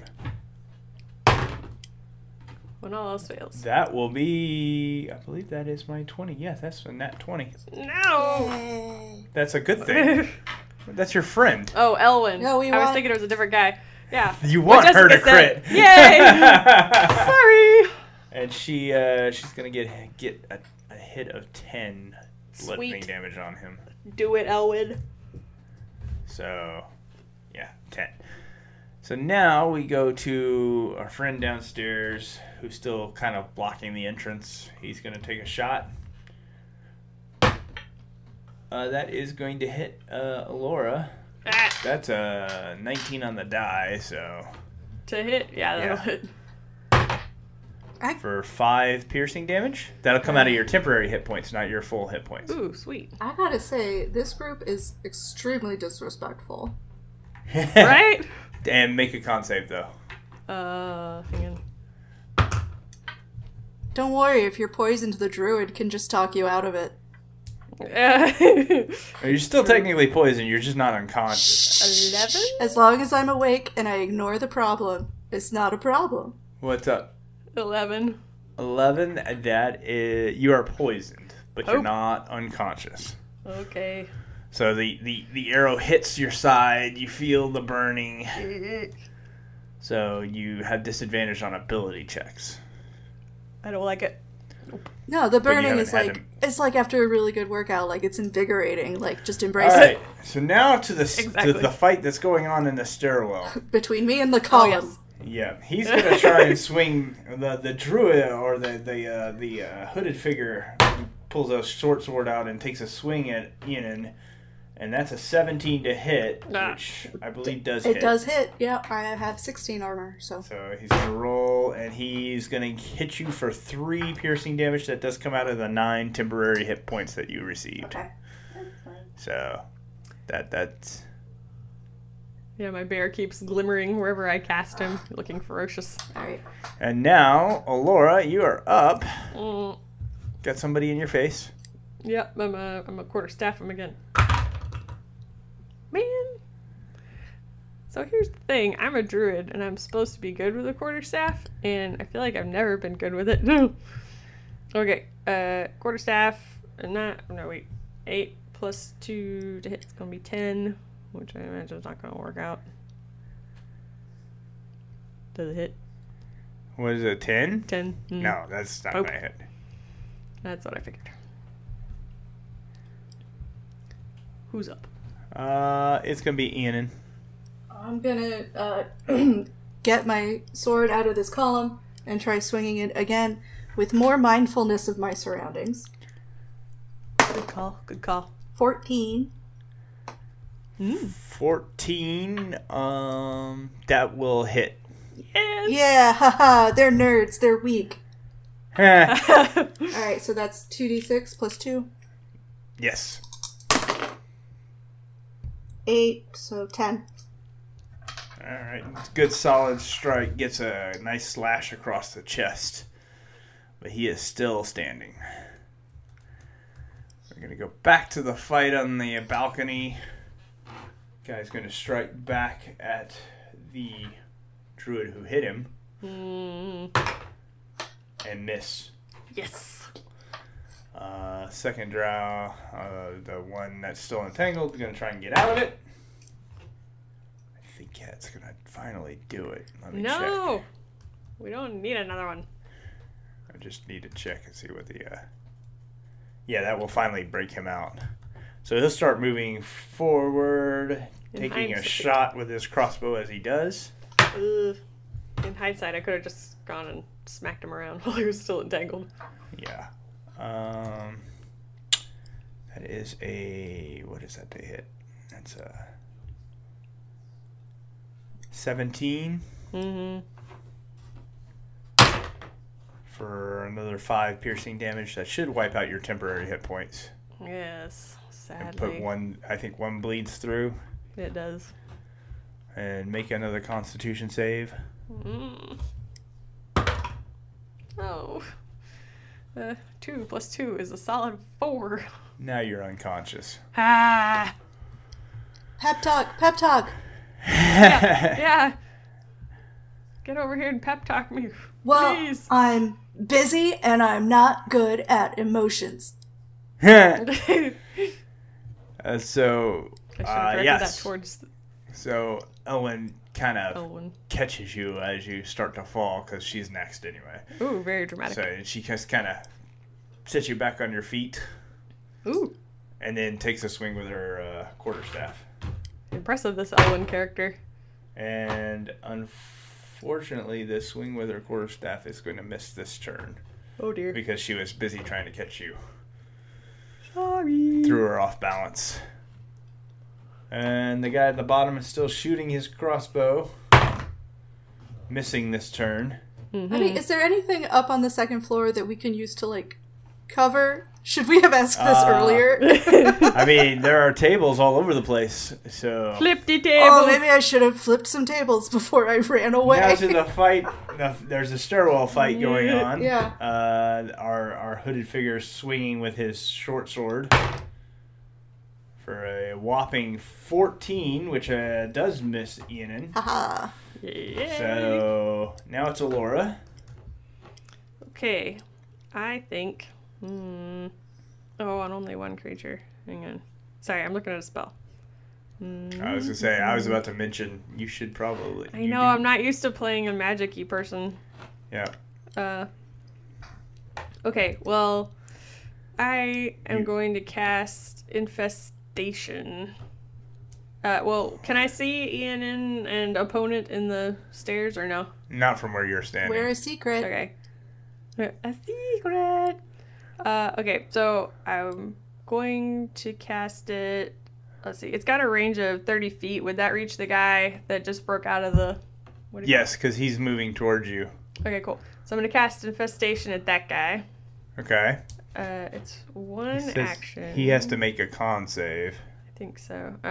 Yeah, target must succeed on a Constitution saving throw. Yours is 12 right now. So he needs to make a 12. Okay.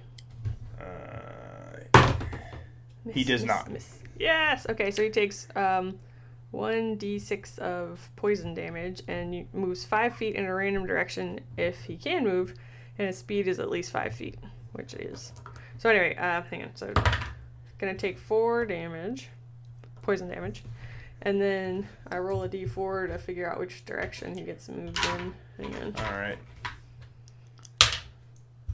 I rolled a 3, so he moves east 5 feet. Okay, so he's against the wall now. Okay. He's moved against the wall. Yeah. All right. Take that. Ian? I would like to yell up to my companions on the second floor, move the tables for cover. By the way, I forgot to mention this earlier, but maybe just an idea. I mean, you don't have to. Whatever. I don't care. And then drow, do they speak Elvish or under something? Undercommon. They speak both. But they probably wouldn't be speaking Elvish out loud, so. I am going to say to the guy I'm fighting in Undercommon, because I don't believe that they would understand me if I spoke proper Elvish, because I have a very narrow view of the world. My Undercommon is not, like, great. It's a little too casual, and I'm gonna say to him, bro, what the hell? As I swing my greatsword at him again. Do it. Again. Oh, shit. Oh, no. And, and I rolled a 1, so I just yell at bro. That's an auto fail. I say, bro, what the hell? And then I just, like, drop it. Whack the column again. Hit the column again. Smack. And then as I hit the column, like, my hands are kind of sweaty, and I lose my grip on it, and I have to grab it again, and it's just, like, really awkward and bad, and we all feel embarrassed. Very embarrassing. Very embarrassing. Oh, it's not a good time. I'm really glad that they didn't see it upstairs, but now I super have to kill this guy because no witnesses. Yeah. Exactly. So, no witnesses. Yeah, so now we go back to the engagement up on the balcony. So, our friend goes first, though, right?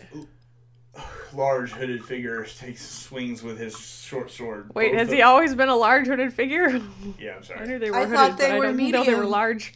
Yeah. No. He's going to take 2 swings with his short sword, both of them attacking towards Elwyn, not Elora. Elwyn. I keep wanting to call her Elan, and that's not right at all. And there, well, I think 1 hit. Yes, 1 did hit. Oh, dear. And... Oh.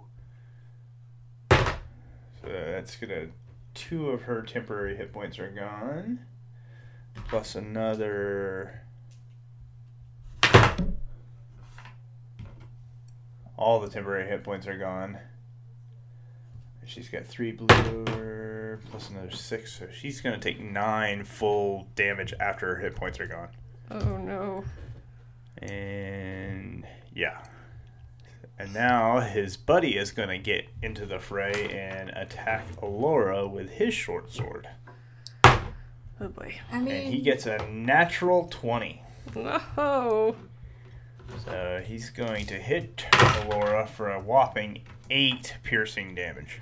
But, like, what if he didn't? Yeah. What if he didn't? So, yeah... So he comes in and literally makes a lunging stab right at Elora, and she doesn't see it coming. I'm, like, barely conscious. All right. So where are you at, Elora? I'm in the brawl with Elwyn and the dude. I know, but I was meant helpless. Oh, I've only got 3 left. Okay. 3 hit points. Believe in yourself. Exactly. Pep talk myself out of it. I yell from the stairs, not knowing what's going on. Just sort of felt like it needed to happen. Maybe I'm talking to myself. Good. Either way, you believe in yourself too. If we all just believe, except for maybe the bad guys don't believe in themselves. It's not for you. Mm-hmm. Do you believe in fairies? Clap, or whatever it is in the Peter Pan play. You have to clap or they die. Exactly. Okay. I'm trying to think how I want to do this. I like how the DM's trying to decide how to flatten us. Just raffle stomp. No, it's Elwyn's turn. How do I want to do this murder? Exactly. How do I want to murder? What would be the best way?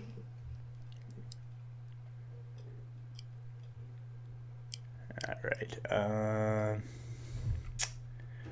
She's still going to attack with her empowered quarterstaff on the larger of the two. Go staff, go. Wait, now we're engaged with two? Well, you have two people in front of you. Oh, because of the guy who came across from the other side? Oh, okay, sorry. She's still going to focus her attacks on the one she's been attacking. And she hits. And it's this one. For another 6 damage. Damage. All right. We go to the one on the bottom. He's going to start moving to the stairwell because he hasn't seen his buddy pop up yet. And then we're going to go to fine. The... Don't worry about us. And in the stairwell, his buddy is going to try and... That face was amazing. And he... that's going to be a 22 to hit. Oh, no, thank you. No, thank you. Okay, that will hit my the characters that are running in my long-term campaign. I know it'll hit Ian. It does. It did hit me. It very much hit me, and I wish it hadn't, please. So you will take 6 piercing damage. All right. I'm out of temporary hit points. I was just going to say, I think that's going to drain the rest of your temporary hit points. Yeah. So now I'm back to what I was at before. Yeah. Cool. The hit points do temporar. Laura, you're up. Okay. I'm still conscious, aren't I? Yeah, I'm still conscious. Okay, that's good. You do have healing spells. I know. I was going to cast... How bad does Elwyn look? Elwyn hasn't been... really hasn't touched. Been touched really. Okay. No. Heal thyself. She's taken a couple of hits, but not much. Yeah, I can use it on myself, can't I? Or no? You can. Cure wounds. You can absolutely. Cure wounds can be used on yourself. Okay, I am going to cast Cure Wounds on myself. The creature. Do you want a first level or second level? Because if you cast it at second level, you'll do more healing. Right. Let's see. You also have a very powerful offensive spell at second level. But I don't think I ever prepared. I got Barkskin, Cure Wounds, and Moonbeam at second level. Moonbeam is your big damage spell. Really? What does Moonbeam do? Silvery beam of pale light shines down in a 5-foot radius, 40-foot high cylinder centered on a point within range. Until the spell ends, dim light fills the cylinder. When a creature enters the spell's area for the first time on a turn or starts its turn there, it's engulfed in ghostly flames. Whoa. That cause searing pain and must make a constant saving throw. Takes 2d10 radiant damage on a failed save or half as much on a successful one. Dying. And right now you have somebody engaged, so that you can't move easily without giving up opportunity attacks. But wouldn't it get Elwyn too? No, it's a 5-foot. That's just enough space for one medium creature. Okay, well, let's moonlight this guy here. Moonbeam, rather. Yep. So I'm going to cast it. You want to do it on the big guy or the guy that stabbed you? Oh, which one looks rougher? Percentage-wise, probably the guy that stabbed you, but... God, make it personal. The guy has taken it. But remember, this is a this stays out there, and I think you can move it on your turn. Can I push it such that it would get both guys? No, because it's only 5 feet, so it's only one critter. But you can on your turn, you can use an action to move the beam, so you can move it to the other guy after he's gone, after the first guy's gone. Okay, well, I would like to moonbeam the guy who stabbed me. I'm making it personal. So that's my girl. I think, Oh, yes. So it's on his turn. It's not on... But I think when it first comes out, it also comes into effect. On each of your turns, after you cast the spell, you can use an action to move the beam. Sorry, that's different. It says... Yeah, when they enter the spell's area or start its turn there, it's engulfed in ghostly flames. So I guess it doesn't happen till his turn then. Still, his turn is towards the top of the order, so... Hmm. And it's Enon. Hello. Who is the bottom of the order. You still got one in your face, you got one about to come up the stairs. I'm gonna try swinging at this one in my face. Again. Come on, you can do it! I am believing in myself. Yay! Ah! I am believing in my gods. If I do that, I don't know. This is a good time to find religion. So I do that. I find religion, and a lot's happening in this moment. I'm going to swing my sword at him. Internally. Go for it. 17. Yay! That will actually hit. Cool. So then 2d6. Plus 2? Yes. 10. Woohoo! And he is dead. Yeah. Oh, yeah. Haha. Pew, pew, pew, pew. This is a podcast. They're not going to see that I'm doing finger guns. It's okay, but now that you've told guns. Them. And I will finger gun right now. I do want to point out, finger guns are happening in character. Ian in his chest killed someone and is doing finger guns alone in a stairwell. I love it. That's got to be his celebration move today. Finger guns. He knows what, yeah, because guns exist. All right, going back to the fight on the balcony, the bigger, larger... Big guy catches fire? No, this is the other one, the one that you didn't cast it on. Fine. No, the bigger of the two. I thought the one that stabbed me was smaller. Yeah, I thought you went after the one that was smaller. No, I did, yes, because I made it personal. Yeah. Right, sorry. So he's going to swing, continuing his assault on Elwyn. Okay. He's going to miss this time, though. He's going to miss. Just barely, but he did miss. Sweet. Now it's this guy's turn. And he catches fire. And the beam of light streaks through the building. And he's got to make his save, which is a con save, right? Yes. Sadly enough, if it were strength, that would be more to our advantage. But what you gonna do? Well, his con save is... It doesn't... You're not impacting him, I don't think. It doesn't matter. No, because of the bear. Like, if you would have... disadvantage, I think. Well, or no, we would have advantage on strength. You'd have advantage. It wouldn't affect him at all. But your save DC is 12. He rolled a 9, no modifier, so he fails. So give me a roll 2d10. Ooh, me? Yeah. Because you do the damage. It's 2d10 radiant, and he's going to take the full swing. Oh, there's a 10. Yeah. I only see the one, so I just roll it twice. Okay. No, that's a 12. That's a D12. That's you're a 12? Rolling. No, it's a 10. No, that's a 10. D12. D10. 10s look like this. Mm. Well, that's sad because that was a good roll. Anyway. Much less good. So we got 4 and 7. Not bad. So 11. 11. He drops. Yes! So remember, on your turn, you can use an action to... Is it an action or is it a bonus action? It's an action to move the beam. All right. But you see how powerful it is. Mm-hmm.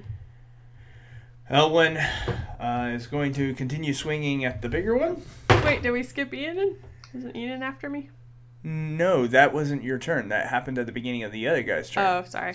Yeah. That's why I said, remember, on your turn, you can move it. Mm-hmm. That's why you're the DM.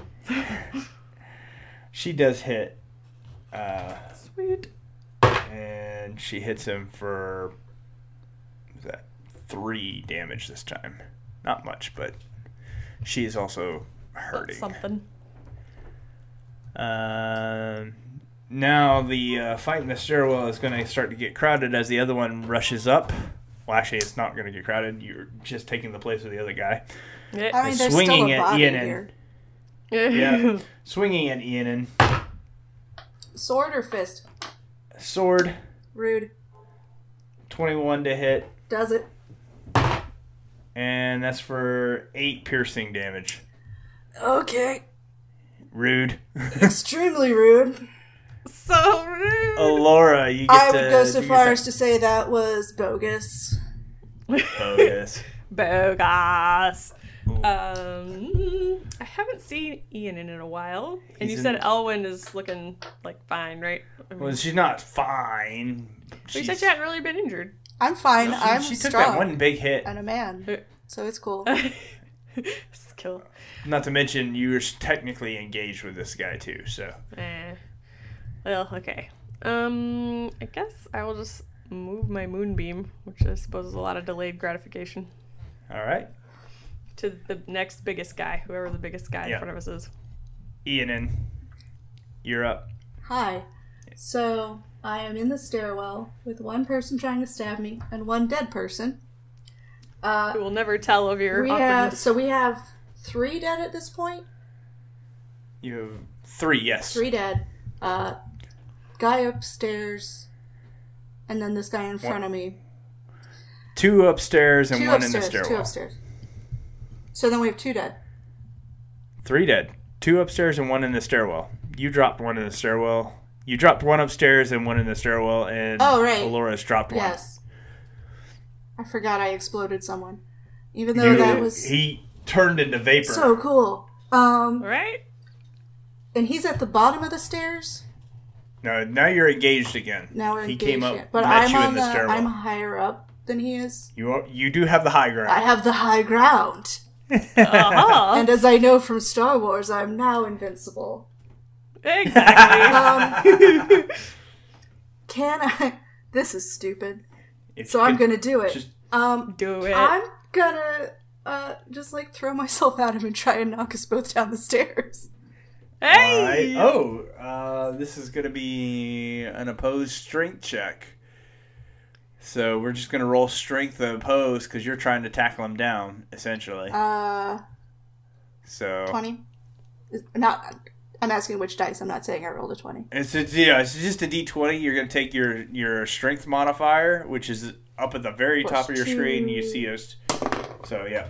I did roll a 20. Roll. Hey! I am, because I have the high ground.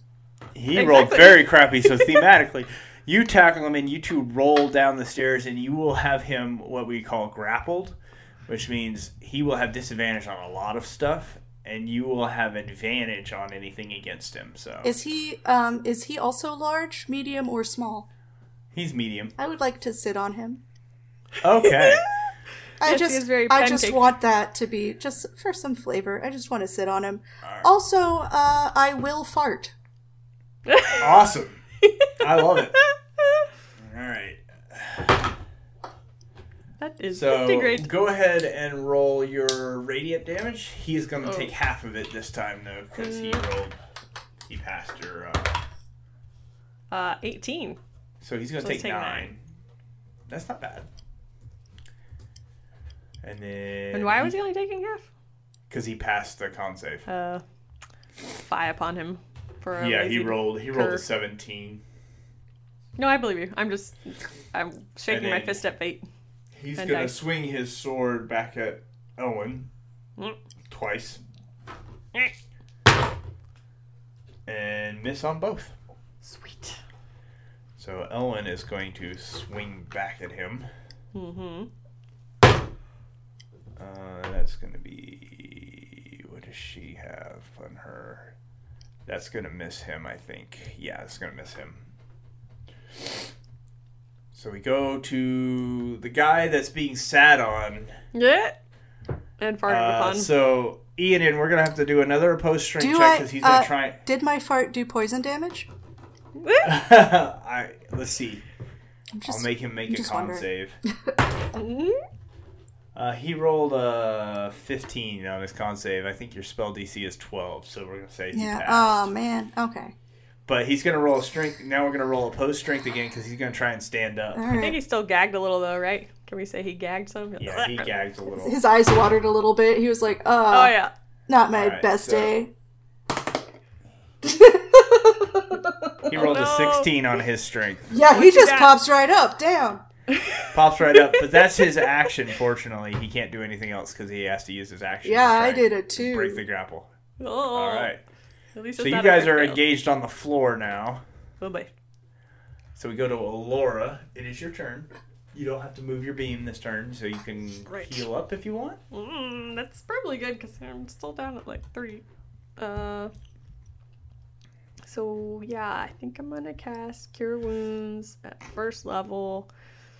I regain 1d8 plus my spell casting ability modifier, which is 2. So 7 and 2 is 9. That's good. Much more healthy. I'm feeling a little better. I was starting to feel faint, getting a little wobbly. I'm doing good. So all right. Better. Ian. So he just kind of threw you off. Yeah, and he was wanting to stand up. Yes. So he stood up. Yep. And he's wearing robes. Yep. Heavy boots. Tall boots. We say leather. I would like to swing my sword. I'm gonna go for the backs of his knees so I can try and cut some tendons. Try and kneecap him. Yeah. Or, yeah, I see what you're doing. Mm-hmm. Hamstring him. Go for it. I just fucking dropped my sword, dude. Oh! I'm too sweaty. I rolled a 5. Yeah, that's gonna miss. All right. What's his?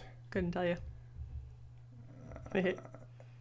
He passed, so he's gonna. You're gonna roll your 2d10. He's gonna take half of whatever you roll. I'm gonna need them to not. Man, I rolled a 5. So he takes 2. Like that rounding down when it's us, but not so much when it's bad guys. And he'll swing his 2 sword strikes at Elwyn. It hits with both of them this time. This could be bad for your friend. I mean, is she really a friend? Like a friend? Yeah. More of an ally. Kind of just an acquaintance. Yeah, a friendly acquaintance. Or a not negative acquaintance. That's going to be 10 slash piercing damage. Oh, no. Oh, no, wait. Is that... No, wait, that's worse. It's going to be 14 piercing damage. Because the swords are better than the crossbows. And then... There's more. 7. It just keeps rolling. 5, so that's 13. Another 5 is 18. More damage, poison damage. And Elwyn drops. Poop. She is unconscious. It's not good. She is going to start making death saves. She was so competent. Right? We don't have any for that. I know. All right. To the battle on the ground.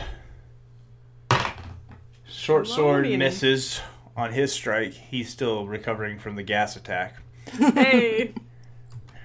Laura, you're up. Hey, did that guy ever catch fire from the last time? He did. He took half. Okay. He's the half. He's just been passing, unfortunately. But it's still on him. Like, he hasn't moved. Okay, then I guess I will... I think I will try to cure wounds again. Let's see. I cast this cure wounds the 1 time. That takes up that spell slot. Okay. I'm gonna lay hands on Elwyn, and I shall cure wounds her. First or second level? I guess second level, because, yeah. So, anyway, second level, I get 2d8. So, there's my other one. So, she regains 10 1d8 plus your spell. It's 10 plus my modifiers. What, 2? My spellcasting ability modifier. Yeah. So 10. She regains 10 hit points. All right. So she's more awake. I would like to think of it as like my hands crackle with energy, and I'm like clear. I'm just like yes. All right, Eden. Mm-hmm.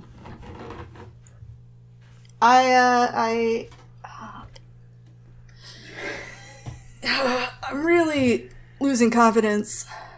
I was gonna say your confidence is taking a hit. Yeah. So I think I'm gonna just punch him in the knee. Yay! I'm just gonna go for an unarmed strike. I'm gonna go for an unarmed strike and like kind of try and swing my arm, knock him back down so I can get him grappled again. And then fart on him. You know what I mean? Get it? Yep. All right. I'm really questioning that religion I found like 5 minutes ago. My faith is not strong, which is probably why I'm doing bad. Go for it. 11. 11? Not awful. Not 11 bad. Does not hit. Darn. Misses. He ducks out right here, and he's just right there, and I miss. The sweat got in your eyes. No, why am I so sweaty? All right. Oh no! All right, so, Allura, roll your damage for your moonbeam, so because seeing that he still hadn't finished the job has shaken him, and he failed his con save. I roll D10. 2d10, and he's going to take full damage. Let's roll this one twice. Okay, so 7. 7. All right. A semi-respectable 7. Semi-respectable. So it's now canon that Ian just has like a glandular. He's so sweaty. He's so sweaty. So sweaty. It's so bad. Oh. I need to go look this up because it is now Elwyn's turn, and where is it? I know it's in this book. Where are you? What are you looking up? Just out of curiosity. No, don't worry about it. I don't like it. The DM's smiling. It's Elwyn's turn. You should be happy. Okay. Yay. Yay, Elwyn. So, Elwyn wakes up because of your healing, Allura. Oh, yes. And the drama. She's visibly peeved. Peeved. At this point. And her eyes begin to glow green. Ooh. And she begins to change. Ooh. Taking the shape of a bear. Sweet. And she slashes out because the bear. So she is multi-shift into a bear. Okay. When that happens, you take on the stat block of the bear until you either change back or hit points go down. Right. So she now has the hit points of a black bear.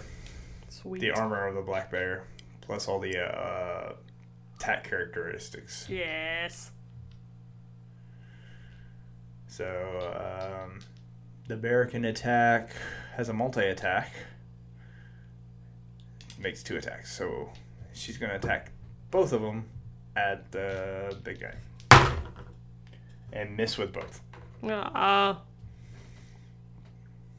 mean, she rolled horribly. Back to the fight on the floor. The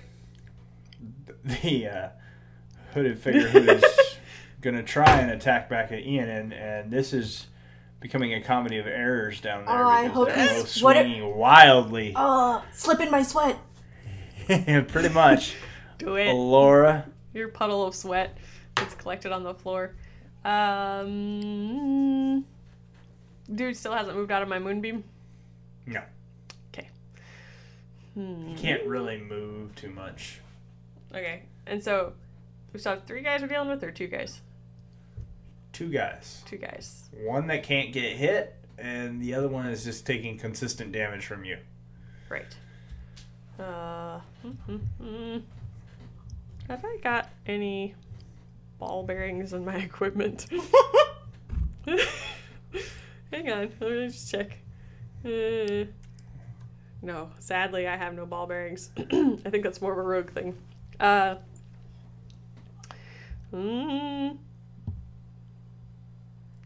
I want to... Sorry, that was an awful noise. I guess I'll just quarterstaff this guy again. At least try. Yeah, something like that. No! This guy's getting punished. Alright. Inan, go back to you. I don't even know anymore, man. Maybe we should have tried to talk this out, or... You could always try your Toll the Dead or whatever. You know what? Yeah. I'm gonna... Toll the Dead, but it's not as cool as the first time. Like, my cape's not billowing. It's just kind of tangled up behind me. Maybe it's, like, wrapped around my leg. I'm not standing up. I'm not pointing. I just do it. Whatever. Okay. So I don't have it in front of me, so tell me what Toll the Dead does again. I gotta make a wisdom save. All right. I think it's 11? 11. Oh, he totally made it. A bell rings and then nothing. Nothing happens. Eventually, Alora's just point at a creature I see within range. The sound of a dolorous bell fills the air around it for a moment, and then I just sweat. Roll your 2d10. He did pass his Constitution save, so he's only going to take half. Okay, he's going to take half a 19. Half of 19? 19. So 8. No, that's 16. Half of 16. 8. So 9. 9 twice is 18, so 9. Yeah. Because 19 is an odd number. Such a long combat. Alright, he's going to take his two swings at the bear. Hits with 1. It's going to be... Due to possibly the lubrication of Ian and sweat, there's just like a trail, like a slug trail of sweat down the stairs. 4. At least I think that's how it should go. All right, so the bear is still standing, barely. All right. The bear's going to swing back. Right. I think he's actually going to hit. The bear is barely standing. Ha, ha, ha. Bear hits once with his claws.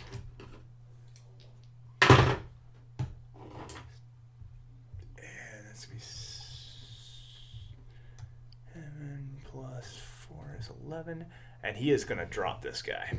Hey, or she. So now we go down to the. So now we go down to the floor again. This wonderful sloppy fight. Oh, he hits. No. Direct contact. No. That's not our thing, bro. We had like a whole thing, bro. He's gonna get you for 10 piercing damage. This is a problem now. Allura, you can move your moonbeam up to 60 feet, I believe. But I guess the bear's doing pretty good with that guy, right? Well, the guy's dead. Oh, the guy's dead. There's only one standing. The one on the floor. Oh, sorry. Yeah, so the one that stabbed Inan in the chest. I'm gonna moonbeam the crap out of that guy because he's wrestling with my friend. So you're gonna move the moonbeam over to him. My so sweaty friend. Yes, moonbeam's going over there. Inan, you're up.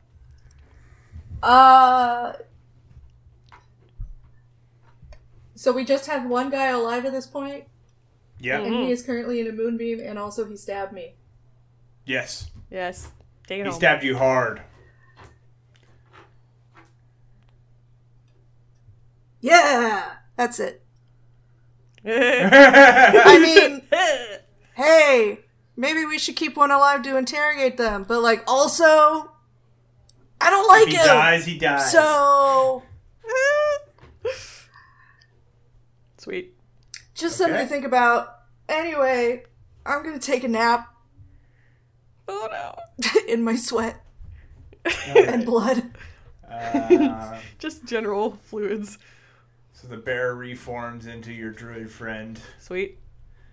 And see if she can do this. Like run down there and punch something? No, she did not. She was trying to do something else, but it didn't work. So it's his turn. So we're just gonna make a roll. He fails his con save. Yay! So he's gonna take 7 damage. Sadly. And he's gonna swing it in him. And hit. Bro. Very hard again. Really? Bro. He's inspired now. I didn't even hit you when I could have. I just want to make that known. Yeah. I just gave a speech. Gonna get you for 7. Piercing damage. Oh no. Hi, my name is Ian and I have 1 hit point left and I'm about to sweat it out. Laura, you're up. Oh no. If you have any other offensive spells, now would be a good time. Yeah, I think I would like to entangle him. So that's the thing that what does it say? What's her name did earlier. So he's gonna make a you could do infestation too if you wanted to. Well, no, because entangle is first level. Like infestation's a cantrip. Oh yeah, I will infestate at the guy. All right. So he's got to make a what kind of save? Constitution save? Yes, I think so. Hang on. Yeah, con save. Well, he failed miserably. Sweet. So. He's gonna take 6 poison damage. All right, how do you want to do it? Yeah. So the bugs and awfulness fly out of my hands and shoot from my palms. It's curving down the stairs, following the track of Ian in sweat, and lock on because Ian is still kind of prone, so they just lock onto this guy like, and he falls over dead, slipping as a final indignity in the sweat and just like slamming his head into the floor. All right, that's it for him.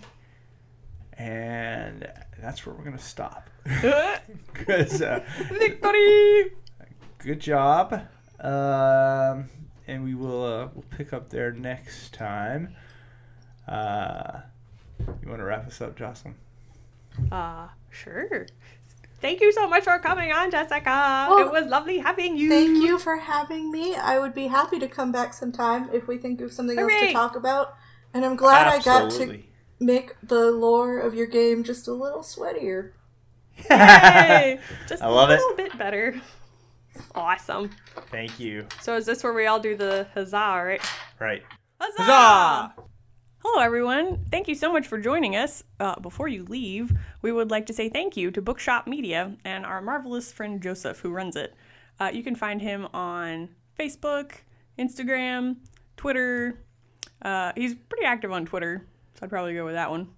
And then us at Geek Renaissance, you can find us also on Facebook, Instagram, Twitter, YouTube, email, the geekrenaissance@gmail.com. We promise we're checking it more often now. And I'm pretty sure that's it. We'll see you guys next time.